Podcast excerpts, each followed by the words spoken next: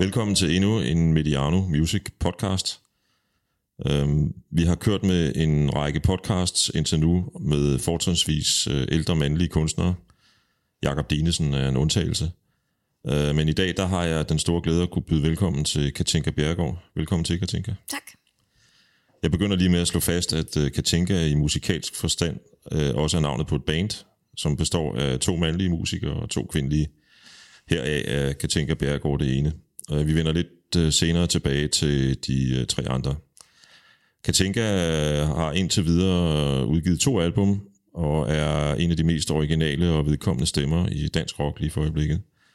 Hvilket også gælder jeres lyd i øvrigt. Jeg var selv med til at stemme på dig, da du fik uh, musikkritikerprisen Steppeulven som årets håb i 2017. Tak for det. Øhm, selv tak.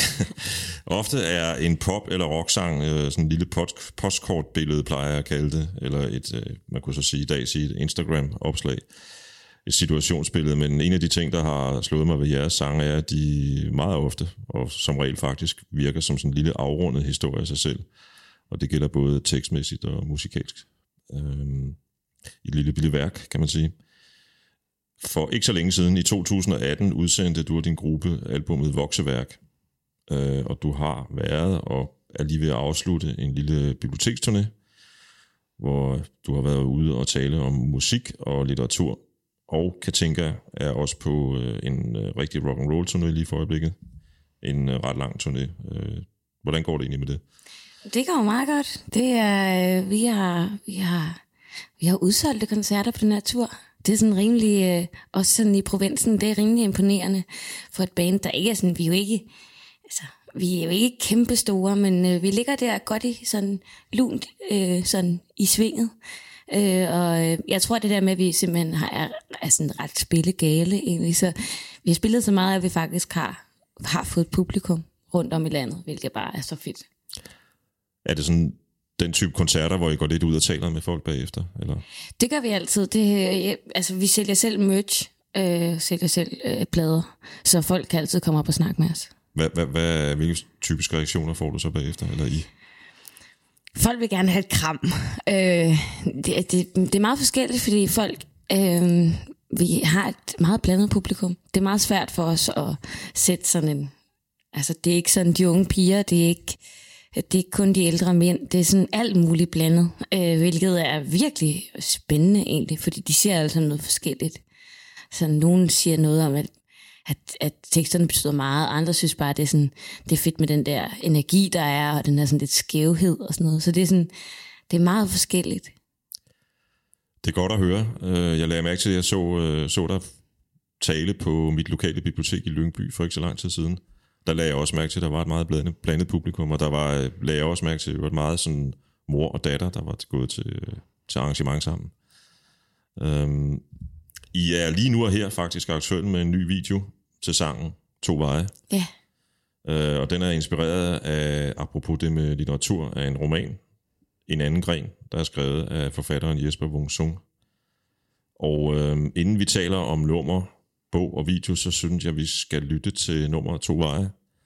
Og øh, det skal vi på grund af tekst, musik og så videre, men det skal vi også på grund af gitaren, som jeg synes er ret fed. Det er en ret lang solo, der, der, der, der runder nummeret ned.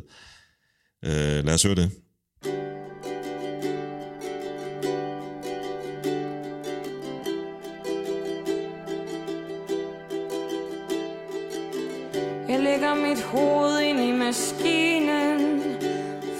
Se hvor godt det gør ondt. Stikker en finger i kontakten Det brænder næsten selv for akten. Mærker dybden i en bund. Jeg har lyst til at ødelægge festen Rive alle girlanderne ned. Finde et mønster i skåret Som et plaster på såret. Lad rodet blive ved.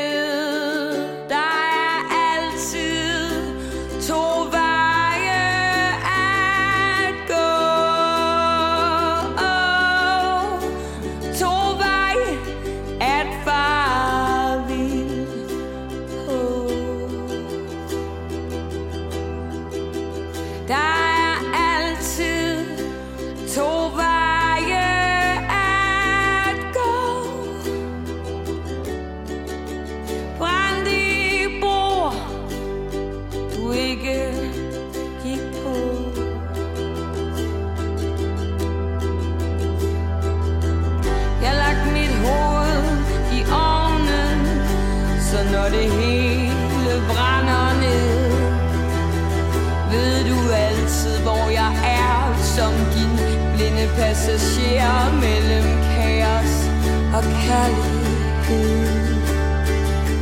Jeg satte min røv i klaskehøjde for at mærke, at alt stopper igen. Her er ingen forsoning, ingen betydningsbetoning. Jeg ved ikke, hvor Hvordan er sangen inspireret af bogen? Det er, øh, jeg har faktisk stjålet en linje, øh, der hedder, der er altid to veje at gå. øhm, som ligesom er blevet, som er omkvædet linjen, og som på en eller anden måde er sådan konklusionen i sangen. Øhm, det er et kapitel i bogen, hvor at øh, romanens hovedperson øh, leger en båd ude ved Sortedamsdoseringen på Nørrebro, og beslutter sig for ligesom at, at tage det, det svære valg, tage den svære vej faktisk, øh, frem for det nemme. Øhm, og der, så sidder hun bare der, på en eller anden måde, så var der noget, der ligesom sådan, jeg havde en eller anden stemme også, der passede ind i mit hoved, omkring hvor jeg er i mit liv, og, og sådan det der med sådan, at jeg er i slut 20'erne, og der er, der er nogle valg, man tager, og nogle, altså der er nogle veje, man tager, og, og så er der nogle fester, man går glip af, og, og, altså, og nogle broer, man brænder, og nogle venskaber, man, man lukker ned, faktisk. Øhm, og der synes jeg, hun beskriver det, der synes jeg, at Jesper Funktion beskriver det rigtig godt. Jeg har ikke læst bogen, øhm, så den der person, vi taler om, tager en, det må blive en lille symbolsk rotur på sortdrabsdoseringen. Ja. Øh, sådan lidt øh, vender ryggen til noget, som, som, som, som ikke er ret fedt, må jeg, altså gætter jeg på, ikke? Hun, hun, øh, hun vælger bare altså derude at, at vælge det ukendte frem for det velkendte. Ja. nu ved jeg ikke, om jeg som sådan en anden fortolker, Holger, kommer ud i et, øh, eller er på vej ud i et vildnis, men, men, men jeg hører det jo også lidt som sådan en generelt eksistentialistisk sang. Det er det også i en eller anden forstand. Altså, mm, altså jeg tror, at, at alle kan ikke genkende ved det der med sådan, der var en eller anden, et eller andet, en person, jeg synes, der var lidt fjollet, der skrev et eller andet med sådan, at det var altså ikke rigtigt det der med, at der kun var to veje. Der var altså mange veje.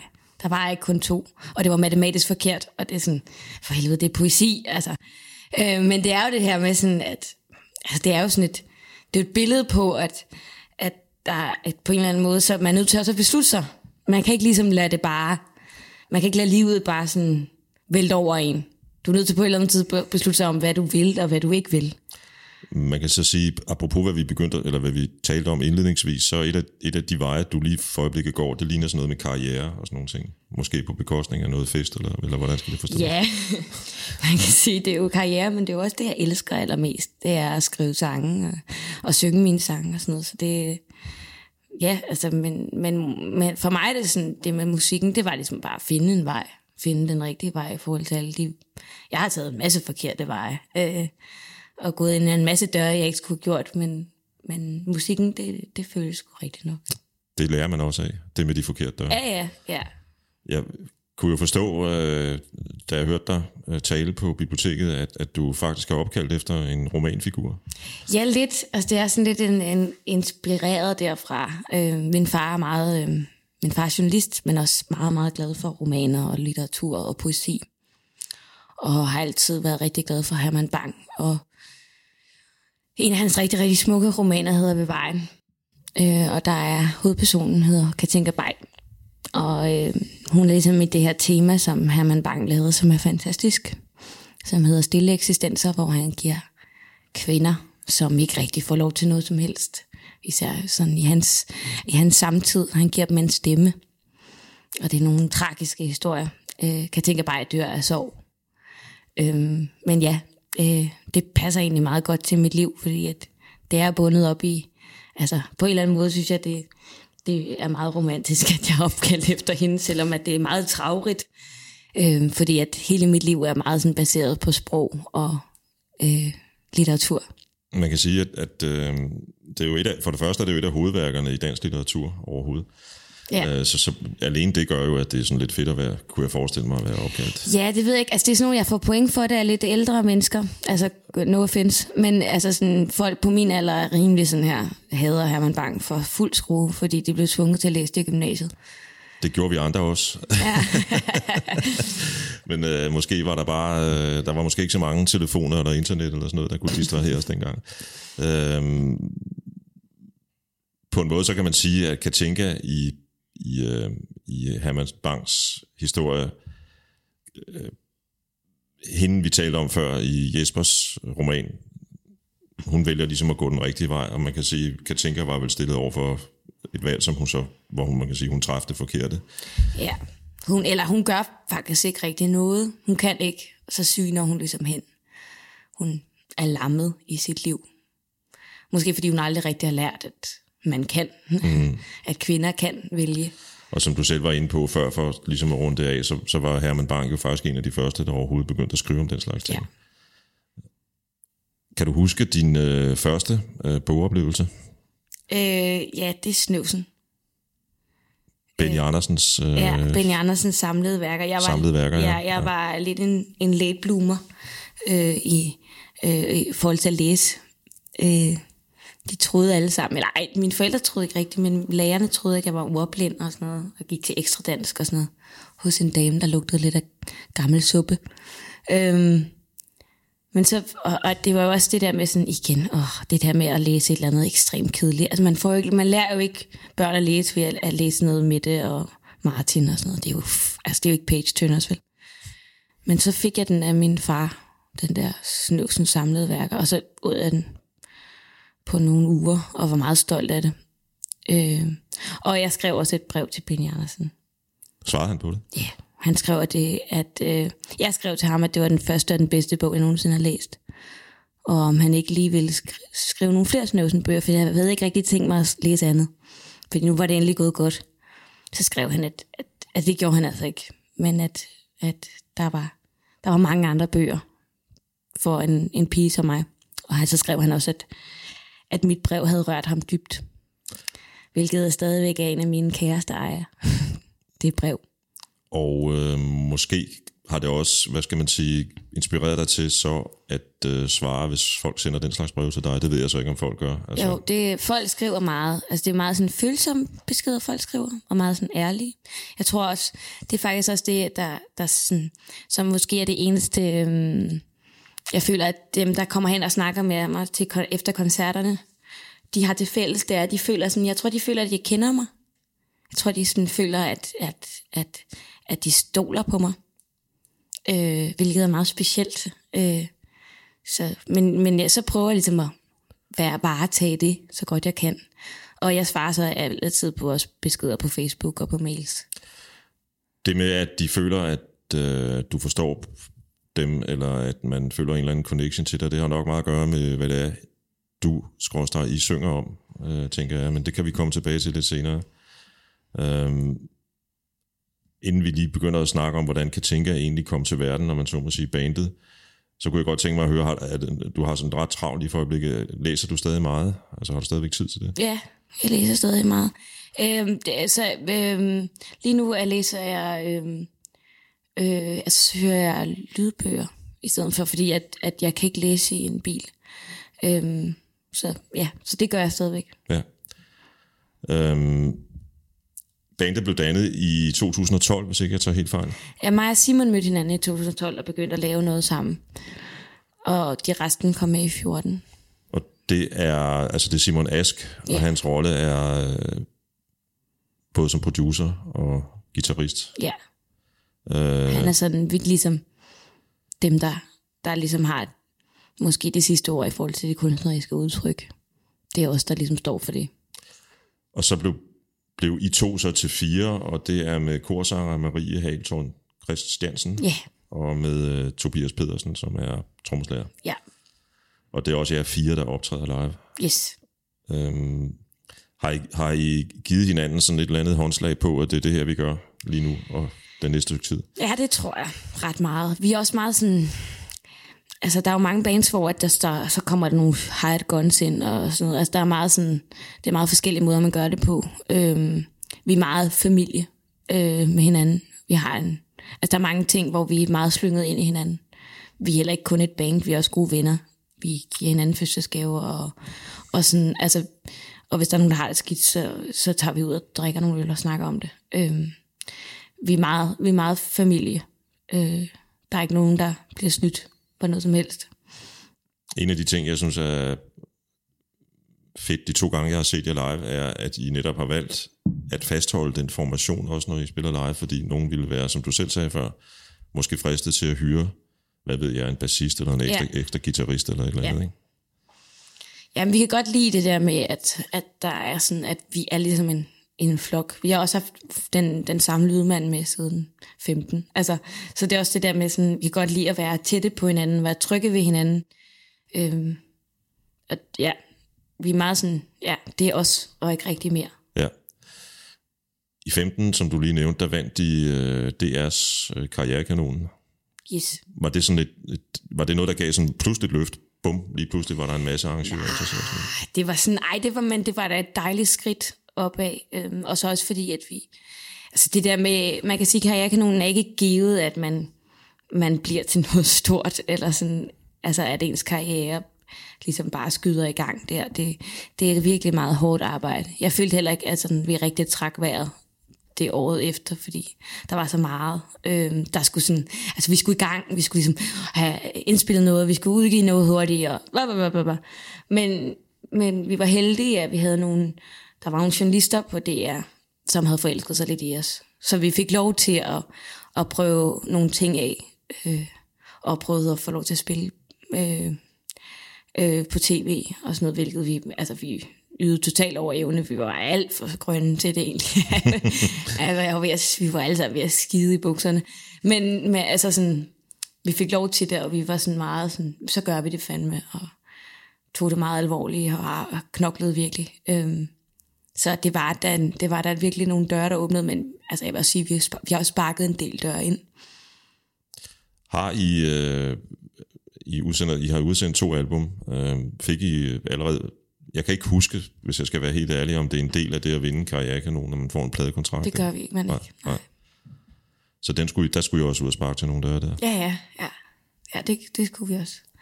Og øh, ja, ja der, er- altså det, det er jo helt det der med sådan, også fordi karrierekanoner det der med, at så er der nogle penge, der er øremærket til, til noget, de synes, at man har brug for og sådan noget. Men det, de glemmer lidt, er, at altså sådan, når man kommer ud af karrierekanonen, så er alle sådan her, ja, at det, I skal udvikle jer på den her måde, og I skal gøre det her, og vi fik en manager på, som var hæslig, og sådan noget, og sådan, ej, I skal være det her, I skal være mere strømlignet, og vi var totalt rundt forvirret.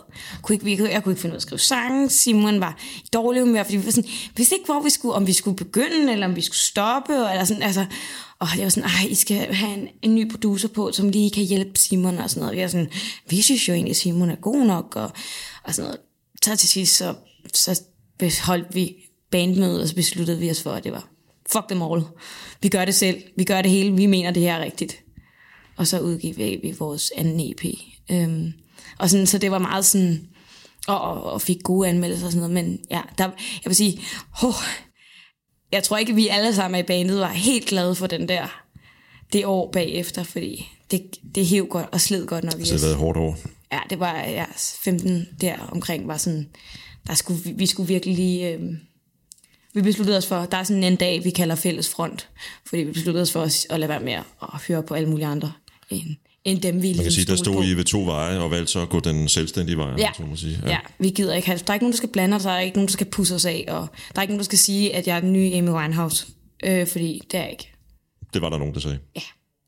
Øhm, men men det, kan, det, det er jo også ligesom, man skal måske også forstå de der managers, andre typer, du har snakket med, hvad, hvad deres, øh, hvad kan man sige, udgangspunktet for det, de gør, er, og det kan måske være svært for en, en, en almindelig, øh, du ved, lytter, som egentlig bare interesserer sig for musikken, Ja. men, men, men, men, men øh, at, at forsøge at strømligne noget, der er så originalt, som det, I laver, det, det virker allerede i udgangspunktet for mig sært.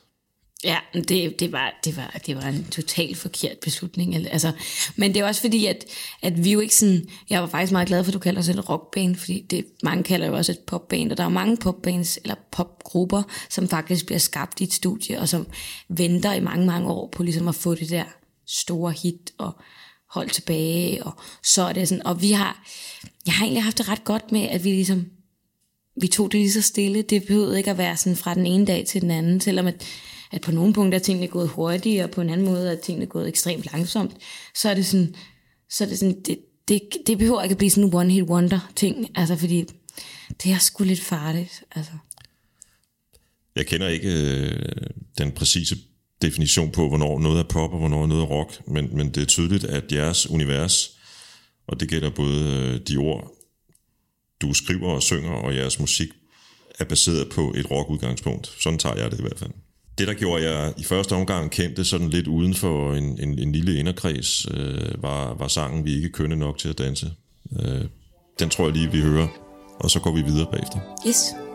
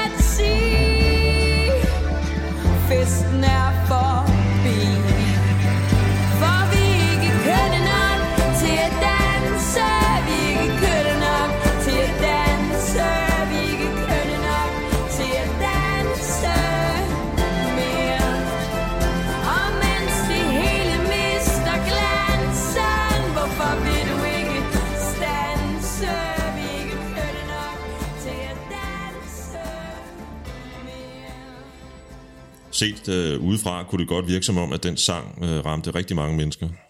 øh, ikke alene, øh, ikke alene øh, fordi den, den lige pludselig begyndte at blive spillet i radioen meget, og I begyndte også at sælge lidt øh, downloads og den slags ting. Men også fordi jeg tror, rigtig mange mennesker simpelthen bare kan identificere sig med, øh, med et eller andet, hvad jeg vil kalde det, øh, altså budskab har den vel ikke, men altså det, det med, med, med, med, med det, du, du udtrykker i sangen, ikke? Øh, jeg tror, vi er rigtig mange, uanset om man tilhører den generation, der læste Herman Bang, eller er helt ung, øh, der måske aldrig rigtig har følt sig som John Travolta på et dansegulv, som, øh, som Tommy Sebak synger, eller hans, der bliver sunget i hans sang. Øh, men på en eller anden måde er det jo også en sang, der siger noget om at måske være sådan lidt, komme lidt ind fra en lidt anden side til, til livet. Eller, Ja, ja, og så også den der sådan, altså, det er egentlig lidt en, på en eller anden måde, er det lidt en sang til, som en sang til sådan bandet faktisk, til os. Fordi vi bare sådan, gad ikke det der, jeg gad, jeg gad heller ikke at være sådan den der, øh, jeg kan jo aldrig til at lave en undertøjs øh, sådan kollektion, eller sådan noget. Jeg gider ikke at være sådan en model, eller sådan noget. Altså, det, sådan, det behøver heller ikke at være så perfekt, det hele. Og det er jo på mange punkter. Jeg tror, at der er mange mennesker, der godt kunne bruge at få at vide, at alting ikke behøver at være perfekt.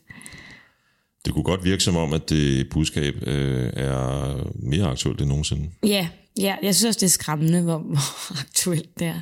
Fordi det var bare lidt egentlig en sang til os selv, fordi at alle i starten altid blev ved med at sådan, hvilket var egentlig lidt fedt, fordi at nu gør de det ikke længere, men de folk undervurderede os altid, fordi vi bare altid, vi lignede bare lidt en flok vi lignede bare sådan nogle flok normale mennesker. Der var ikke noget læderjakke eller noget som helst. Øh, og så kom vi op på en scene, og så kunne vi fandme brage igennem alligevel. Øh, og det, det var bare lidt, det var sådan, så blev det lidt en, en slagsang. Så du kan godt love, at der kommer ikke sådan en Lotion-serie, der hedder Katinka? Eller Nej, det kommer nok ikke. Nej.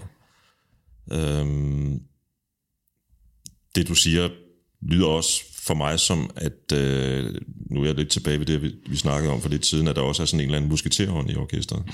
Ja, altså, vi, altså, ja, altså det, det, det der med sådan, det er ikke sådan noget, øh, altså musikverdenen kan også være rimelig hård, og sådan karrierevalg og sådan noget, og hvad, hvad passer bedst og sådan noget, der, der, vi, der, der passer vi på hinanden. En af mine øh, favorit Katinka-sange, alene på grund af titlen, er Pulverkaffe fra jeres øh, første album. Øhm, jeg synes, vi skal spille lidt af den, før jeg taler videre.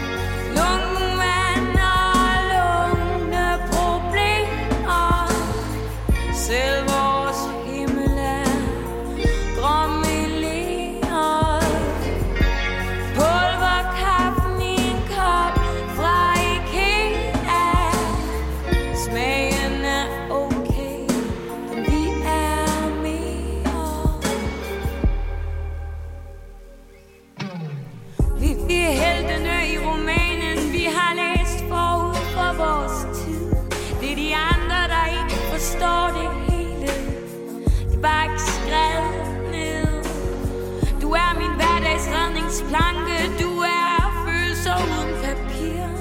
Og når de andre tager hjem og sover, så ved jeg, at vi bliver Lungevand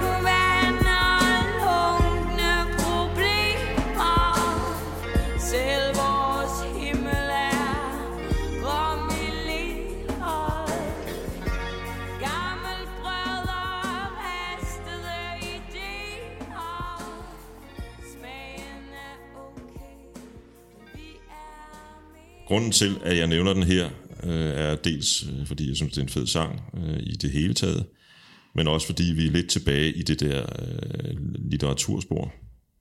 Vi er heltene i romanen. Vi har læst forud for vores tid, synger du. Ja, Øhm, Udover at jeg kommer til at tænke på David Bowies Heroes, igen, generationer, øh, så ser jeg det også som øh, en lille reference til det med litteraturen i det hele taget. Ja, det er sådan en, der har jeg faktisk i flere sange, men det der med sådan, øh, Søren Ulrik Thomsen har et, et digt, en digtstart, hvor han siger, hvis jeg så mig selv i fiktion, hvis jeg som 17 år så mig selv i fiktion, og det er sådan, det er måske sådan, nogen noget, sådan, nu er vel måske kalder os drømmer, der har lidt en idé om, at vi er hovedpersonen i vores eget liv. Og der er et eller andet narrativ, og der er en eller anden rød tråd, og nu, så bliver man vildt skuffet nogle dage, når der ikke rigtig er der. Men, men øh, det er sådan ligesom en eller anden måde at se livet på, og når man har læst tilpas mange romaner, og, og, og, og grædt tilpas meget over øh, digte, så kommer man lidt til det. Begyndte du øh, allerede tidligt at skrive digte egentlig? Øhm, jeg har skrevet digte, siden jeg var 13-14 år. Er øh, Thomsen en af dem, der satte det i gang? Ja, det var det. Ja, han betød meget. Jeg fik den digtsamling, da jeg var 17. Det er min bror, så øh, det betød meget. Er der andre? Øh, Morten Nielsen har betydet rigtig meget for mig. Øh, øh, Frank Jæger, Tom Christensen, To Ditlevsen, Strunge. Det er, det er nogle af de gamle drenge. Men, øh, Og, og en enkelt gammel pige. Ja, øh, at, ja, for også fordi, det, der, der tror jeg også, jeg har, ligger, altså jeg læser også øh, moderne poesi, men jeg ligger mig lidt i det, den tradition, øh, jeg, jeg rimer, og har meget sådan, forholder mig meget til vers og sådan noget, hvilket ja, øh, mange af, af mine forbilleder også gør. Øh, så det, det, det betyder meget. Er du rimefundamentalist? Det er jeg, absolut. helt forfærdeligt meget. Nå, okay.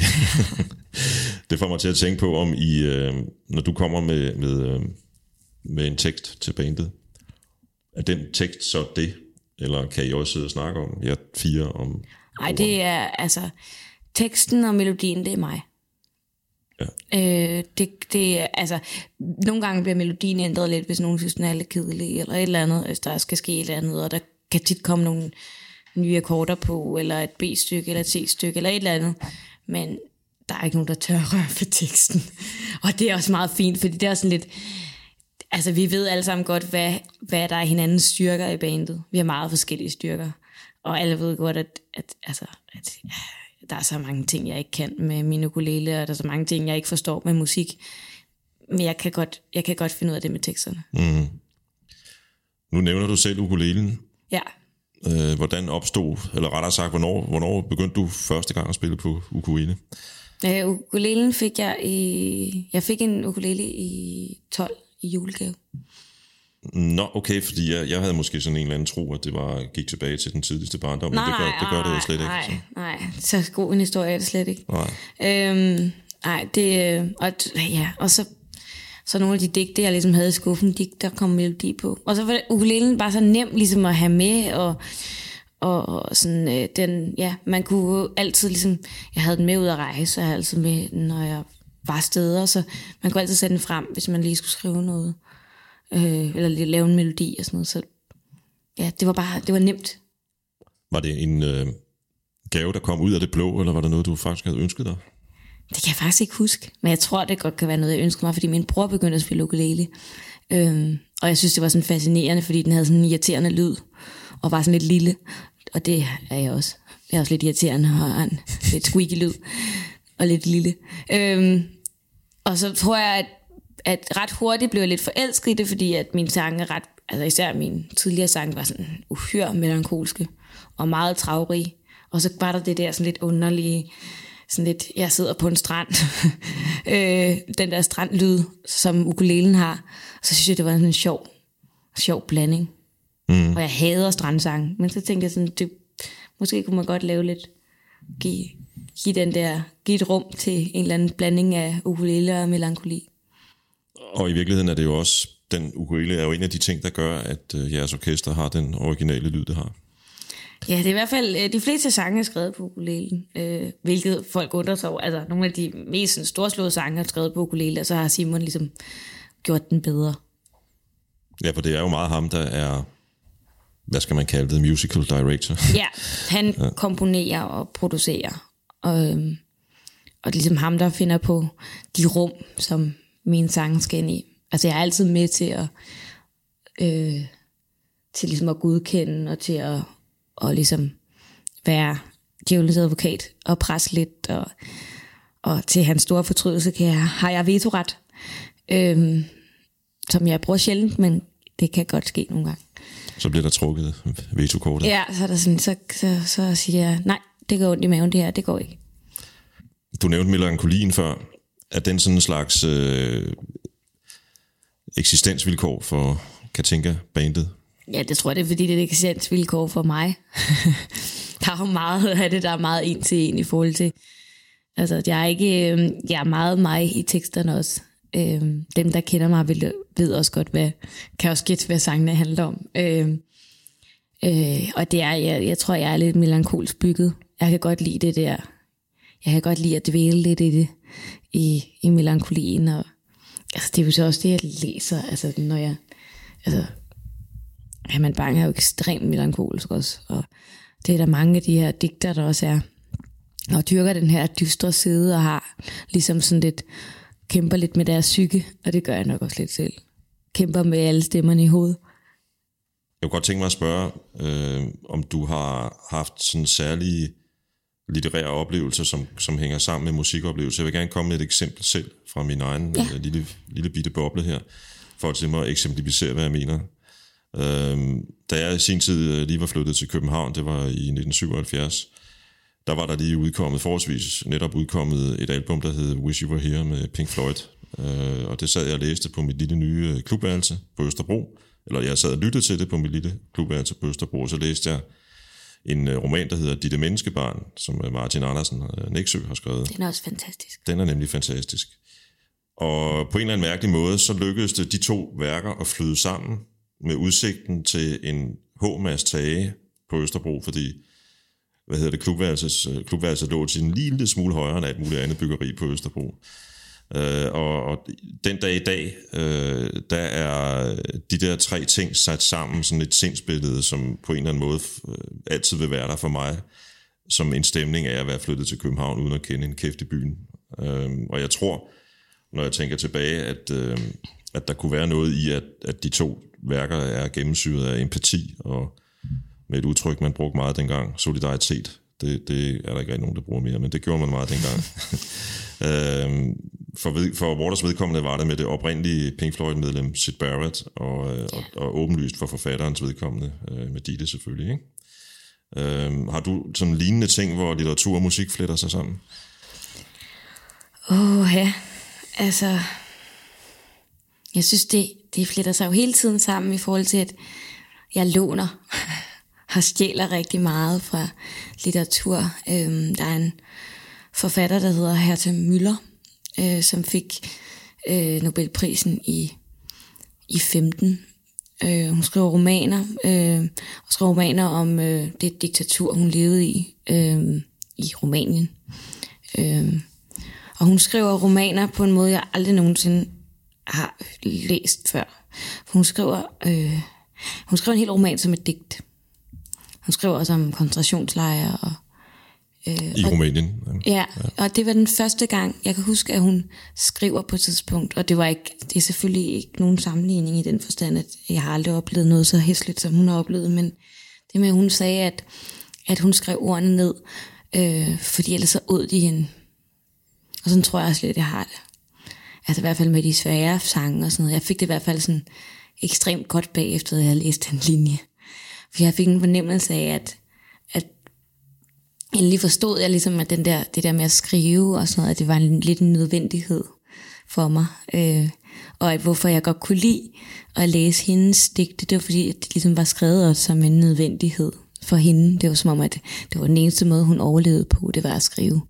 Og putte øh, metaforer og billeder på noget så hæsligt øh, som, øh, som øh, koncentrationslejre ja. er. Og det... Øh, det har jeg ligesom altid taget med mig, øh, det her med, hvor stærke billeder kan være. Især, jeg, jeg har set, der er en dokumentar om, om, øh, om øh, Michael Strunge, som du nævnte før. Øh, når man ser den, så får man jo også meget sådan tydeligt øh, øh, indtryk af, at, at han havde det lidt på samme måde. Altså det var, det var ordene, når det lykkedes for ham, det var på en eller anden måde en form for um, udfrielse ja. i forhold til stemmerne i hovedet og så videre. Øh, utilpasheden og og, og, og, og nysgerrigheden. Ja, det er en måde at skrive på, det, det der, øh, altså det er på en eller anden måde, øh, når der er lidt, øh, når stormen raser ind i hovedet, så hvis man kan få det skrevet ned, så er det meget nemmere. Det, der fascinerer mig, det var jeg lidt inde på før. Jeg nævnte nummeret øh, Pulverkaffe. Øh, du har også et nummer, der hedder Dunjakke, for eksempel. Øhm, du har selv sagt, at øh, det, der er vigtigt for dig med dine øh, tekster og, og den musik, som ligesom svøber musikken ind i lyd, eller teksterne ind i lyd, det er, at det er nærværende. Og på en eller anden måde, så er det jo nogle fantastiske hverdagsbilleder at putte ind i, øh, i noget i, i tekstunivers, som nogle gange ligesom er meget sådan, eller det synes jeg næsten alle dine tekster, er meget dybt og sådan lidt, også sådan lidt eksistentielt. Ikke? Den der dualitet mellem pulverkaffe, og så det, du synger i teksten, den er, den, den, den er, den er meget øh, original, synes jeg. Det er ligesom noget, jeg arbejder med det der med, sådan, kan man, ligesom at, kan man putte et smukt billede på noget rigtig grimt? Kan man sige noget meget stort med noget meget småt? Og det, og det, det leger jeg rigtig meget med. Altså, jeg kan rigtig godt lide det der ord, som man... Altså, det er, øh, jeg har selv arbejdet på, som litteraturlærer på en højskole, øh, på Grove Højskole, og det der med sådan at få folk til at og, og huske ikke at tage sproget for givet. Altså, at vi sådan godt kan kigge på nogle ord, vi hele tiden siger, og så smage på dem igen, og så sådan overveje, hvad, hvad, hvad kan de egentlig, de her ord? Kan man, kan man tage dem ud og lige sådan opleve, hvad, og vende dem om, og vride dem lidt, og, og se, hvad de også på en eller anden måde symboliserer, eller kan man bruge dem i en anden, i en anden sammenhæng, og sådan noget. Det, det, det er for mig sådan helt vildt fantastisk hobby at have. Ja, man kan næsten sige, det er jo en hobby, siger du, men, men samtidig er det jo også en del af, af, af, af dit øh, arbejde og dit liv i virkeligheden. Ja, men jeg vil gøre det ligegyldigt hvad, tror jeg. Det er det her med, når folk, hvis der er en eller anden, der har sagt sådan, ej, men det, det er ligesom at, øh, at gå på æggeskaller og sådan noget, så, sådan, gå på æggeskaller, så skal jeg skrive det ned. Fordi det er sådan, nej, det smager lidt godt på en eller anden måde. Det er sådan et mærkeligt udtryk. Mm. Og så skal sådan, så ja, jeg, jeg, jeg tror, jeg vil ligegyldigt, om jeg skriver sange eller ej, så, så vil jeg nok altid samle på ordene. Mm. Nu snakker vi om din ukulele, øh, og jeg har valgt, at vi, inden vi går videre, lige skulle prøve at høre et nummer, hvor den er ret klar og tydelig. Og det er nummeret Lykkelige Løgne. Lad os prøve at lytte til det.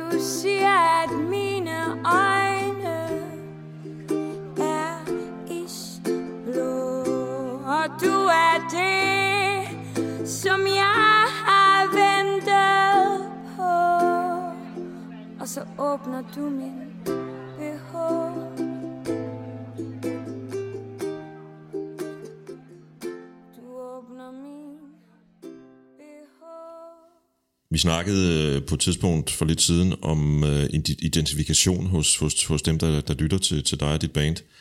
Øh, jeg gætter på, at der er rigtig mange øh, derude, der kan genkende ham, fyren i sangen. Øh, Lykkelige løgne. Ja, det tror jeg også. Øhm, det, der, det, der slår mig, når jeg sidder og lytter til den, det gjorde jeg jo, øh, da jeg sad og forberedte mig til det her, øh, ret intenst. Jeg kan ikke helt finde ud af, og det er måske heller ikke meningen, at jeg skal kunne finde ud af, om han er særlig sympatisk. Øh, gør han noget forkert, eller hvordan egentlig? Ja, måske gør han ikke. Måske det er bare hele situationen, der er lidt forkert. Måske kender man ikke godt nok hinanden. Og ja, det er ikke fordi, at det er sådan en sang, der sådan, den er også lidt med glimt i øjet. Det er ikke sådan en, en du ond sang, men det er sådan lidt en sang om, hvor, hvor skævt sådan noget der kan være. to mennesker, der, der øh, ligger nøgne øh, sammen, og måske overhovedet ikke kender hinanden. Det, det er også en mærkelig modsætning. I virkeligheden er det jo en fin måde at beskrive, det er jo egentlig det, jeg gerne ville frem til, det er jo en meget, meget eller det er en rigtig fin måde at beskrive sådan den akavethed, som Ja. man, man på en eller anden måde kan komme ud i, i næsten, jeg havde nær sagt stort set hvilken som helst livssituation. Man kan stå bag ved en i, i, i en kø i et supermarked, så kan man tabe et eller andet, og så banker man hovedet sammen, når man begge to bu- bukker Ja. sig ned for at tage det op, eller et eller andet i den retning. Ikke? Øh, og, og det synes jeg faktisk, sangen be- be- beskriver øh, ganske fint. Øh, det giver mig lyst til at spørge, øh, også i relation til Dunjakke, som vi har snakket om før. Øh, og jeg ved godt, at det sikkert er enormt svært at svare på, men jeg spørger alligevel, hvordan, hvordan, hvordan opstår sådan en tekst egentlig? Ja, den opstår jo bare egentlig. Øh, Dunjakke opstod. Altså, min, min mand har skrevet øh, øh, riffet til den sang.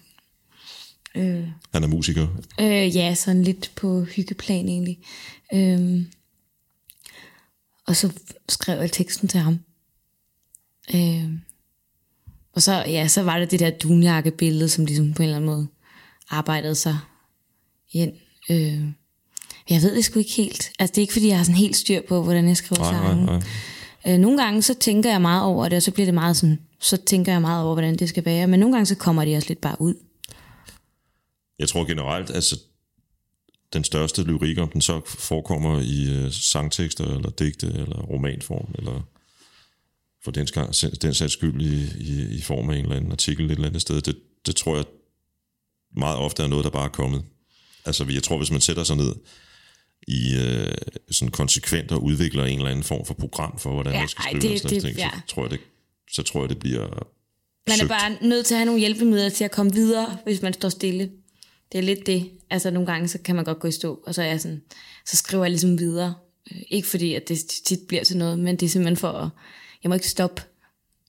Så jeg skriver bare. Var det det, nu læste jeg lige her for lidt siden, uh, inden du kom, at du har været undervist i, uh, i poesi på Tornby Gymnasium.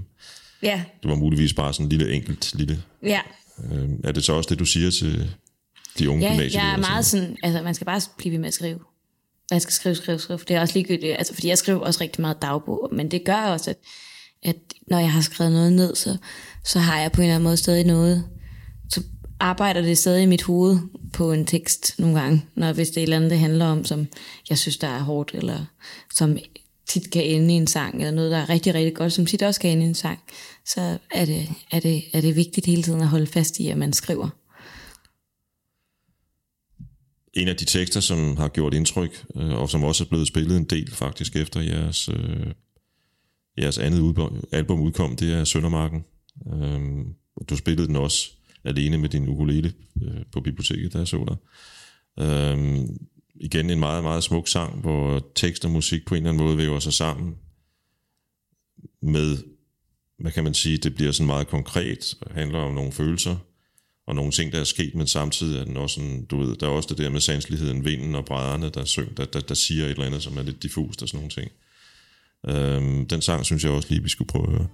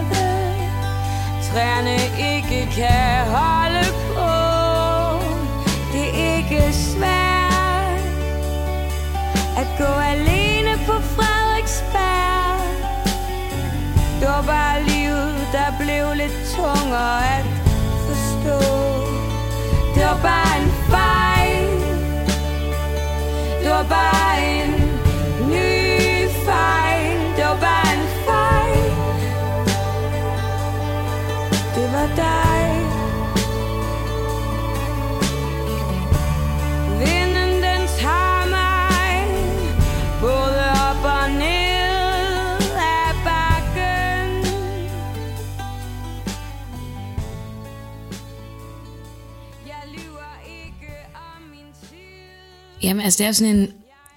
Det er en sang, jeg skrev, fordi at jeg havde skriveblokering. Ahuhu. Øhm, og så sagde en af mine venner, at jeg skulle komme ud af mit røvhul og skrive om noget, der var rundt om mig i stedet for. Hvilket jeg gjorde i en eller anden forstand, men den handler stadig om noget indeni. Øh, men, men det der med sådan at huske at se sig omkring, fordi der er også meget poesi i det, der er rundt om. Øh, og så gik jeg ligesom, jeg boede på Frederiksberg på det tidspunkt, og havde knaldhammerne mange kærestesover. Øhm, og så er det simpelthen bare sådan en, en dag i et, i en, en, en dag i mit liv på Frederiksberg. Øhm, og så er der også en eller anden, altså der er en eller anden accept i den. Der er en eller anden, altså som jeg tror, at, at, at der kan jeg godt se, at jeg er blevet lidt ældre. at, at der er også en eller anden sådan en, altså jeg lyver ikke om min tid, jeg er okay, hvor jeg er. Altså, far kun vild i Søndermarken. Altså, det er okay, at, det er også okay at have lidt kærestesover, og det er okay, at, at, at der ikke rigtig sker noget lige nu, og det er lidt hårdt. Øh, og det er okay at bare kigge på træerne, der ikke gider at holde på deres blade. Og sådan. Øhm, så det er sådan lidt en mere sådan en accept, men også en, måske bare sådan et, et, den måde, jeg har det egentlig med billeder, det der med sådan, jeg sanser det, øh, og når jeg sanser noget, og, og oplever det som et billede, så, så ligger det så rart i min krop. Og det der, man kan, som jo er den... Der gik jeg lige stå. Nej, bare ja. Det, som jeg synes er det fine ved den tekst, er jo, at den er, der er også en form for afklaring i den et eller andet sted. Ikke? Mm, ja, præcis. Altså, der er sådan en, det, det, det er sådan en, ja, ja, livet går videre, og livet går sin gang. Og...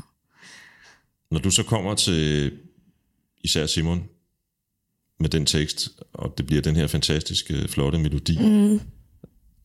er det så ham alene, der går ud? Eller du har selvfølgelig melodien med, øh, men, men er det så ham, der ligesom, nu, nu er det ham, der ligesom styrer hvordan det kører derfra?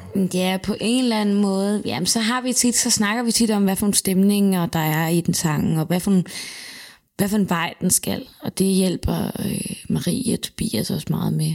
Øh, de har også en masse, for eksempel det er Marie, der laver alle korarrangementerne øh, til sangene, og Tobias har en helt klart også idé om, hvordan man producerer og sådan noget. Så, men, så vi snakker meget om det der med, sådan, hvad er det for en stemning, der skal i, i sangen. Øh, Øh, men ellers ja, altså så havde jeg jo, jeg havde en melodi og nogle akkorder, og så måtte han egentlig gøre, hvad han har lyst til. Jeg bemærker, når I optræder, øh, så, så giver du meget af dig selv, synes jeg. Øh, er det noget, der bare kommer af sig selv, eller... Ja, jeg tror slet ikke, jeg kan lade være. Øh, jeg er sådan, jeg tror bare, jeg har sådan et, en, en over af teatralskhed, som ikke rigtig kan styres. Jeg har lige været til en fotoshoot, hvor han blev ved med at sige, nu ser du meget vred ud, kan du ikke se lidt vred ud? Nu ser du meget glad ud, kan du ikke se lidt glad ud? Jeg kan ikke rigtig finde ud af det. Altså det er meget sådan, det er de store følelser, vi kører med. Øh, der er ikke så meget sådan de små. Derfor passer jeg måske meget godt ind på en scene.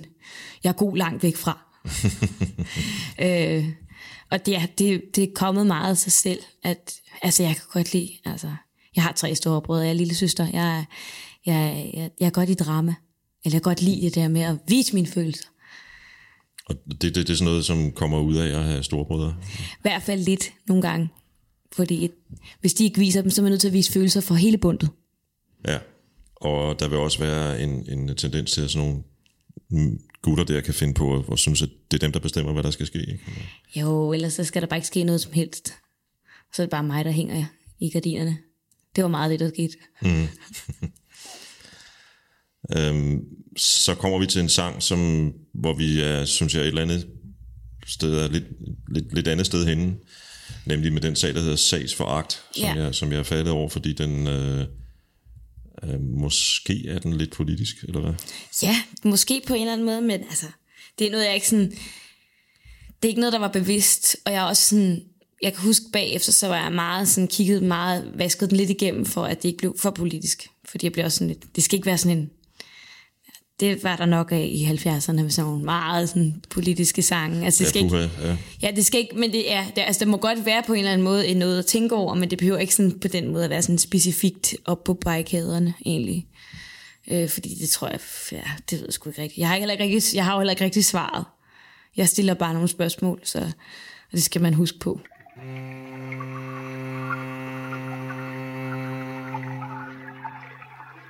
Jeg er lidt ligesom alle de andre For rest til at være patient Og så syg jeg bare kan grine Selvom såret er gullig Og betændt psykologen sagde målet var lykken og nålen sad i sit hak. Jeg var et håbløst tal i puljen, en pude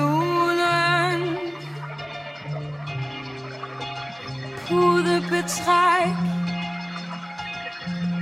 Er det dig eller mig, der er normal?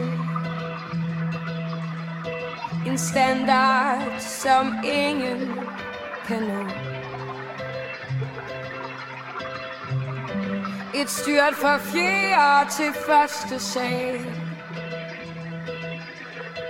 Et liv for de mange, en fest for de få. Et liv for de mange, en fest for de få.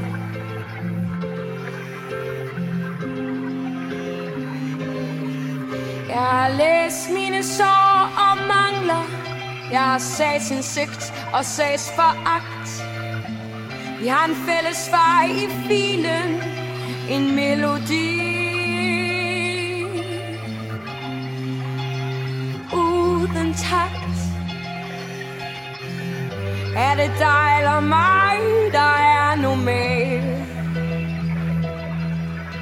En standard, som ingen kan nå. Et styrt fra fjerde til første sal. Et liv for de mange, en fest for de få. Et liv for de mange, en fest for de få. Et liv for de mange, en fest for de få.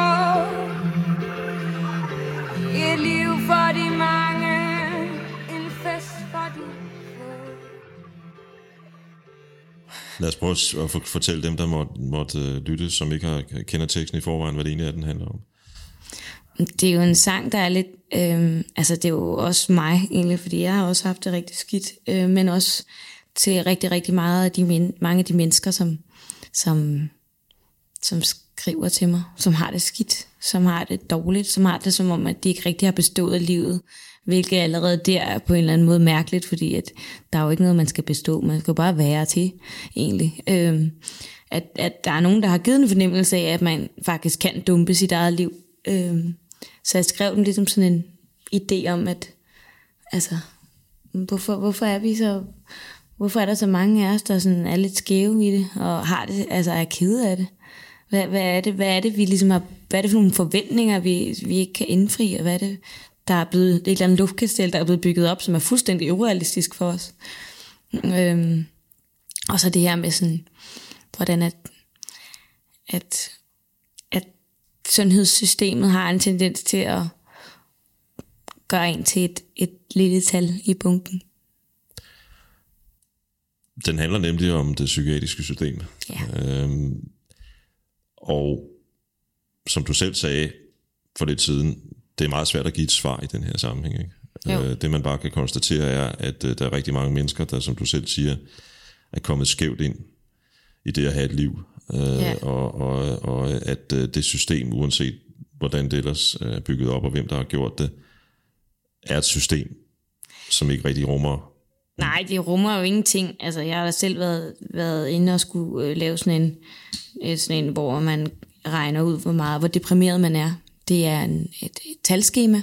Så skal man skrive om, hvor meget man har lyst til at begå selvmord. Så får man en karakter til sidst, og så kan de se, hvor meget deprimeret man er. Om man kan få bevilling til psykolog eller ej. Det er sådan... Det er ikke rigtigt. Det er ikke noget for mennesker. Jeg har, selv, jeg har selv siddet i, i utallige sammenhæng som bisider ved den slags øh, samtaler, og øh, nogle gange må man, øh, man derfra meget vred, Ja. øh, fordi man også nogle gange støder på mennesker, som tydeligvis er på vej fra punkt A til B øh, i, i deres dagligdag, og, og der kan sagtens være alle mulige grunde til det. Det kan være, det er besparelser og, og de her djøffer, man altid snakker om, der, der, der, der, der sætter dem til at, at, at, at udfylde skemaer i stedet for at passe deres arbejde og alt muligt andet. Men, men, men jeg synes, bundlinjen i den her samtale lige nu er, at jeg synes, at den sang rigtig flot beskriver, hvad det er for en øh, kamp, rigtig mange mennesker må sidde med i det der system der. Øhm, og, så, og så vil jeg gå videre, og nu er det lidt af et eksperiment. Ja. Hvad skal jeg være, hvad skal jeg være helt ærlig at sige? Fordi jeg ved jo, du vokser op på Christianshavn, men bor der ikke mere, Ja. øh, som vi snakkede om. Øhm, den sang, Sagsforagt, den skriver sig ind i noget, som jeg vil tillade mig at kalde en Christianshavner-tradition, når det gælder rockmusik. Øh, nemlig sange skrevet om øh, menneskeskæbner, som ikke rigtig var skabt til at passe ind, og som derfor enten måske levede lidt i deres egen verden, eller måtte kæmpe en daglig kamp for at prøve at finde plads i den verden. Og nu nævner jeg fem sange, som enten er skrevet af musikere på Christianshavn, eller som boede på Christianshavn. og så vil jeg spørge bagefter, hvilken en af dem du har lyst til at høre, så Ja. spiller vi den. Uh, der er helt to uh, gasolin-sange. Den, Det tænkte jeg nok bassefar eller Kattemor. Og så er der en med Bifrost, som på et tidspunkt boede i Christiania, der hedder Sara. Så er der Sebastians Rose. Så er der Lone Kellermans Du går ned. Og så er der endelig Jomfru Anebanes Håbets skov. Så skal vi høre kattemor.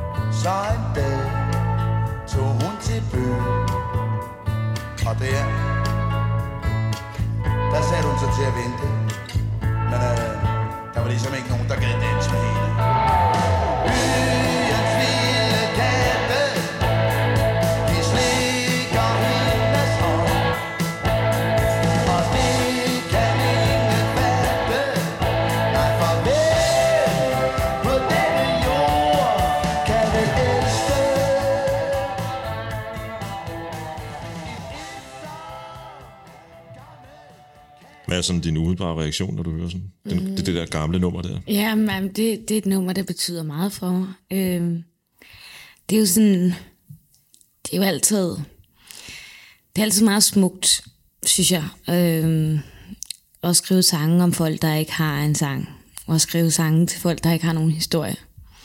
Øhm, min mand har gjort mig rigtig glad for øh, Benny Holst også, Giannis, om Giannis historie. Det er sådan en, som kan få mig til at græde hver gang om den her.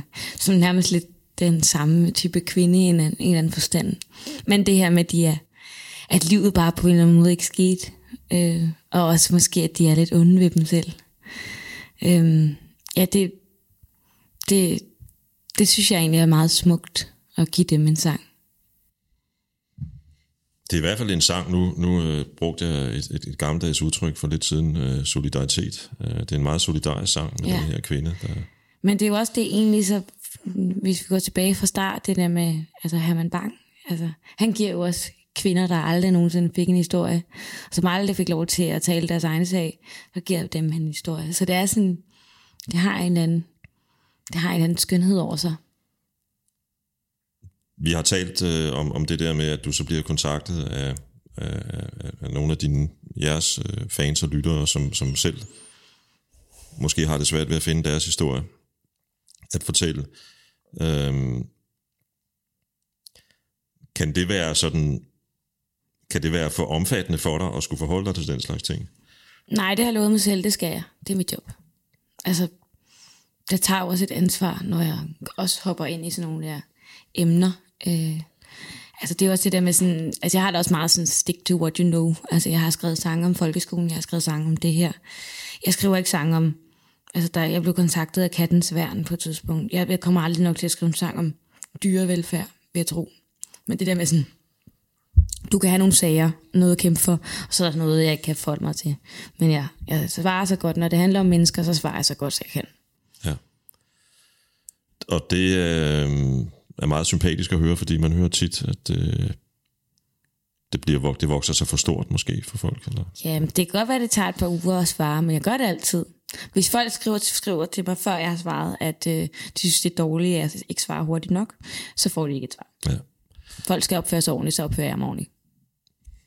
Det er en utrolig øh, simpel, men utrolig fin livsfilosofi at leve efter. Ja. Øhm, jeg, jeg tænkte på, nu er I på en turné, som vi startede med at snakke om, som er på øh, 25 jobs, tror jeg, du sagde. ja. Skal I ud på, øh, på nogle af sommerens festivaler? Vi skal spille på, lige nu ved jeg, at vi skal spille på Heartland, det er i hvert fald off- officielt. Jeg spillede der øh, for halvand, ja, for to år siden, øh, øh, med Leonard Cohen på Danske Læber. Så der spillede jeg, fik jeg kun lov til at spille to sange, synge to sange. Så er det lidt dejligt med mit eget. Det så jeg faktisk. Er det rigtigt? Ja, det var fint, og det var et skide godt band, faktisk. Ja. Øhm, vi skal til at, at, at, at lukke ned for, øh, for denne her podcast med Katinka. Øh, inden vi gør det, øh, så er der en sang, der har øh, sådan lidt øh, sat sig fast i mig fra jeres seneste album, Vokseværk. Ja. Og det er farsangen. øh, hvad, hvad, hvad, hvad, hvad, hvad er historien om den sang?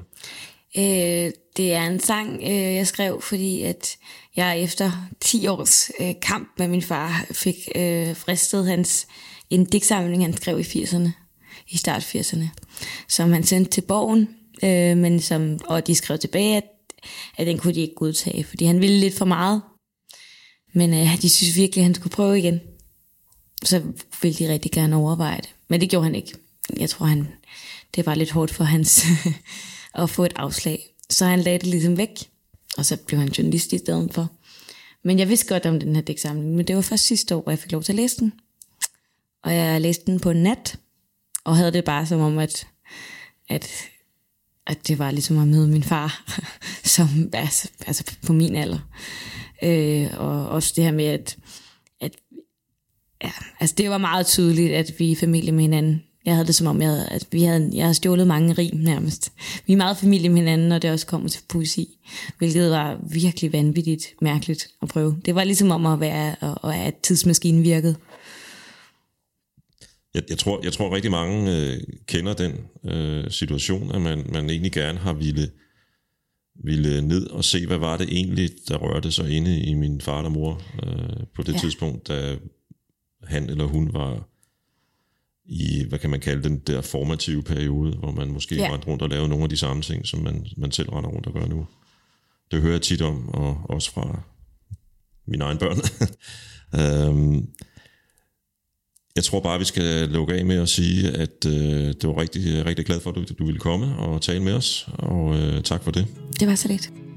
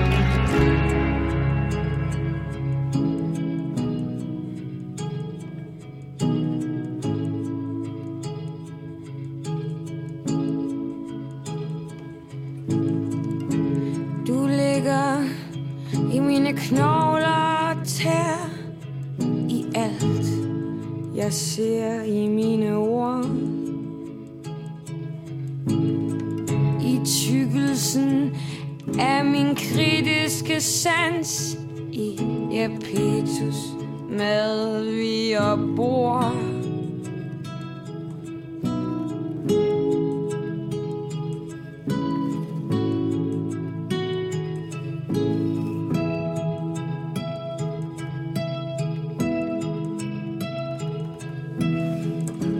Jeg er blevet voksen, og du